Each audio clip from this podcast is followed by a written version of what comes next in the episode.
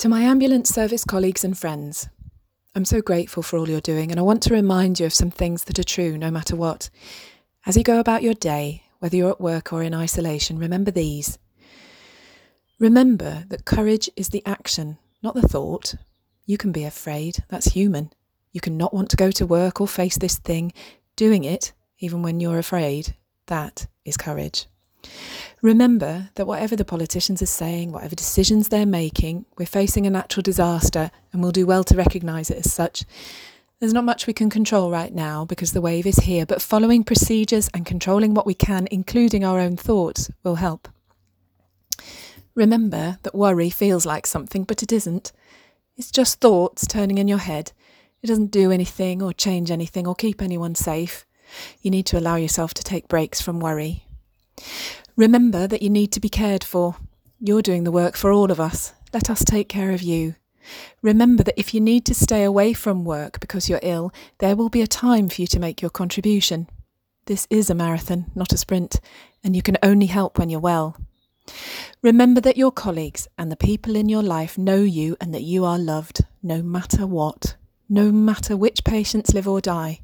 The virus has brought them here, and you've done your best for them with the resources you had available, and that is all you could have done. Remember that the compassion your loved ones have for you and the esteem in which you are held does not change, and that you are loved, no matter how heavily your heart is burdened. You're not the first to face an enemy like this. This is not the first time. Other healthcare professionals have walked the path that you are walking now. Remember that whatever you need to believe to get yourself through this is okay. For some, it's the data, for some, it's God or art or music or nature or all of these. Find your courage where you can and let others find theirs.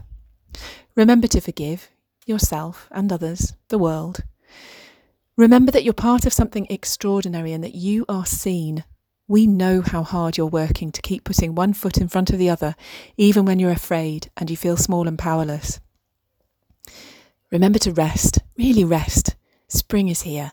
Go outside when you can. Life is bursting forth as it always does at this time of year, so let yourself see it. Let yourself feel the air on your face and know that all things move on. Remember that you don't have to talk to anyone about what you've seen unless you want to.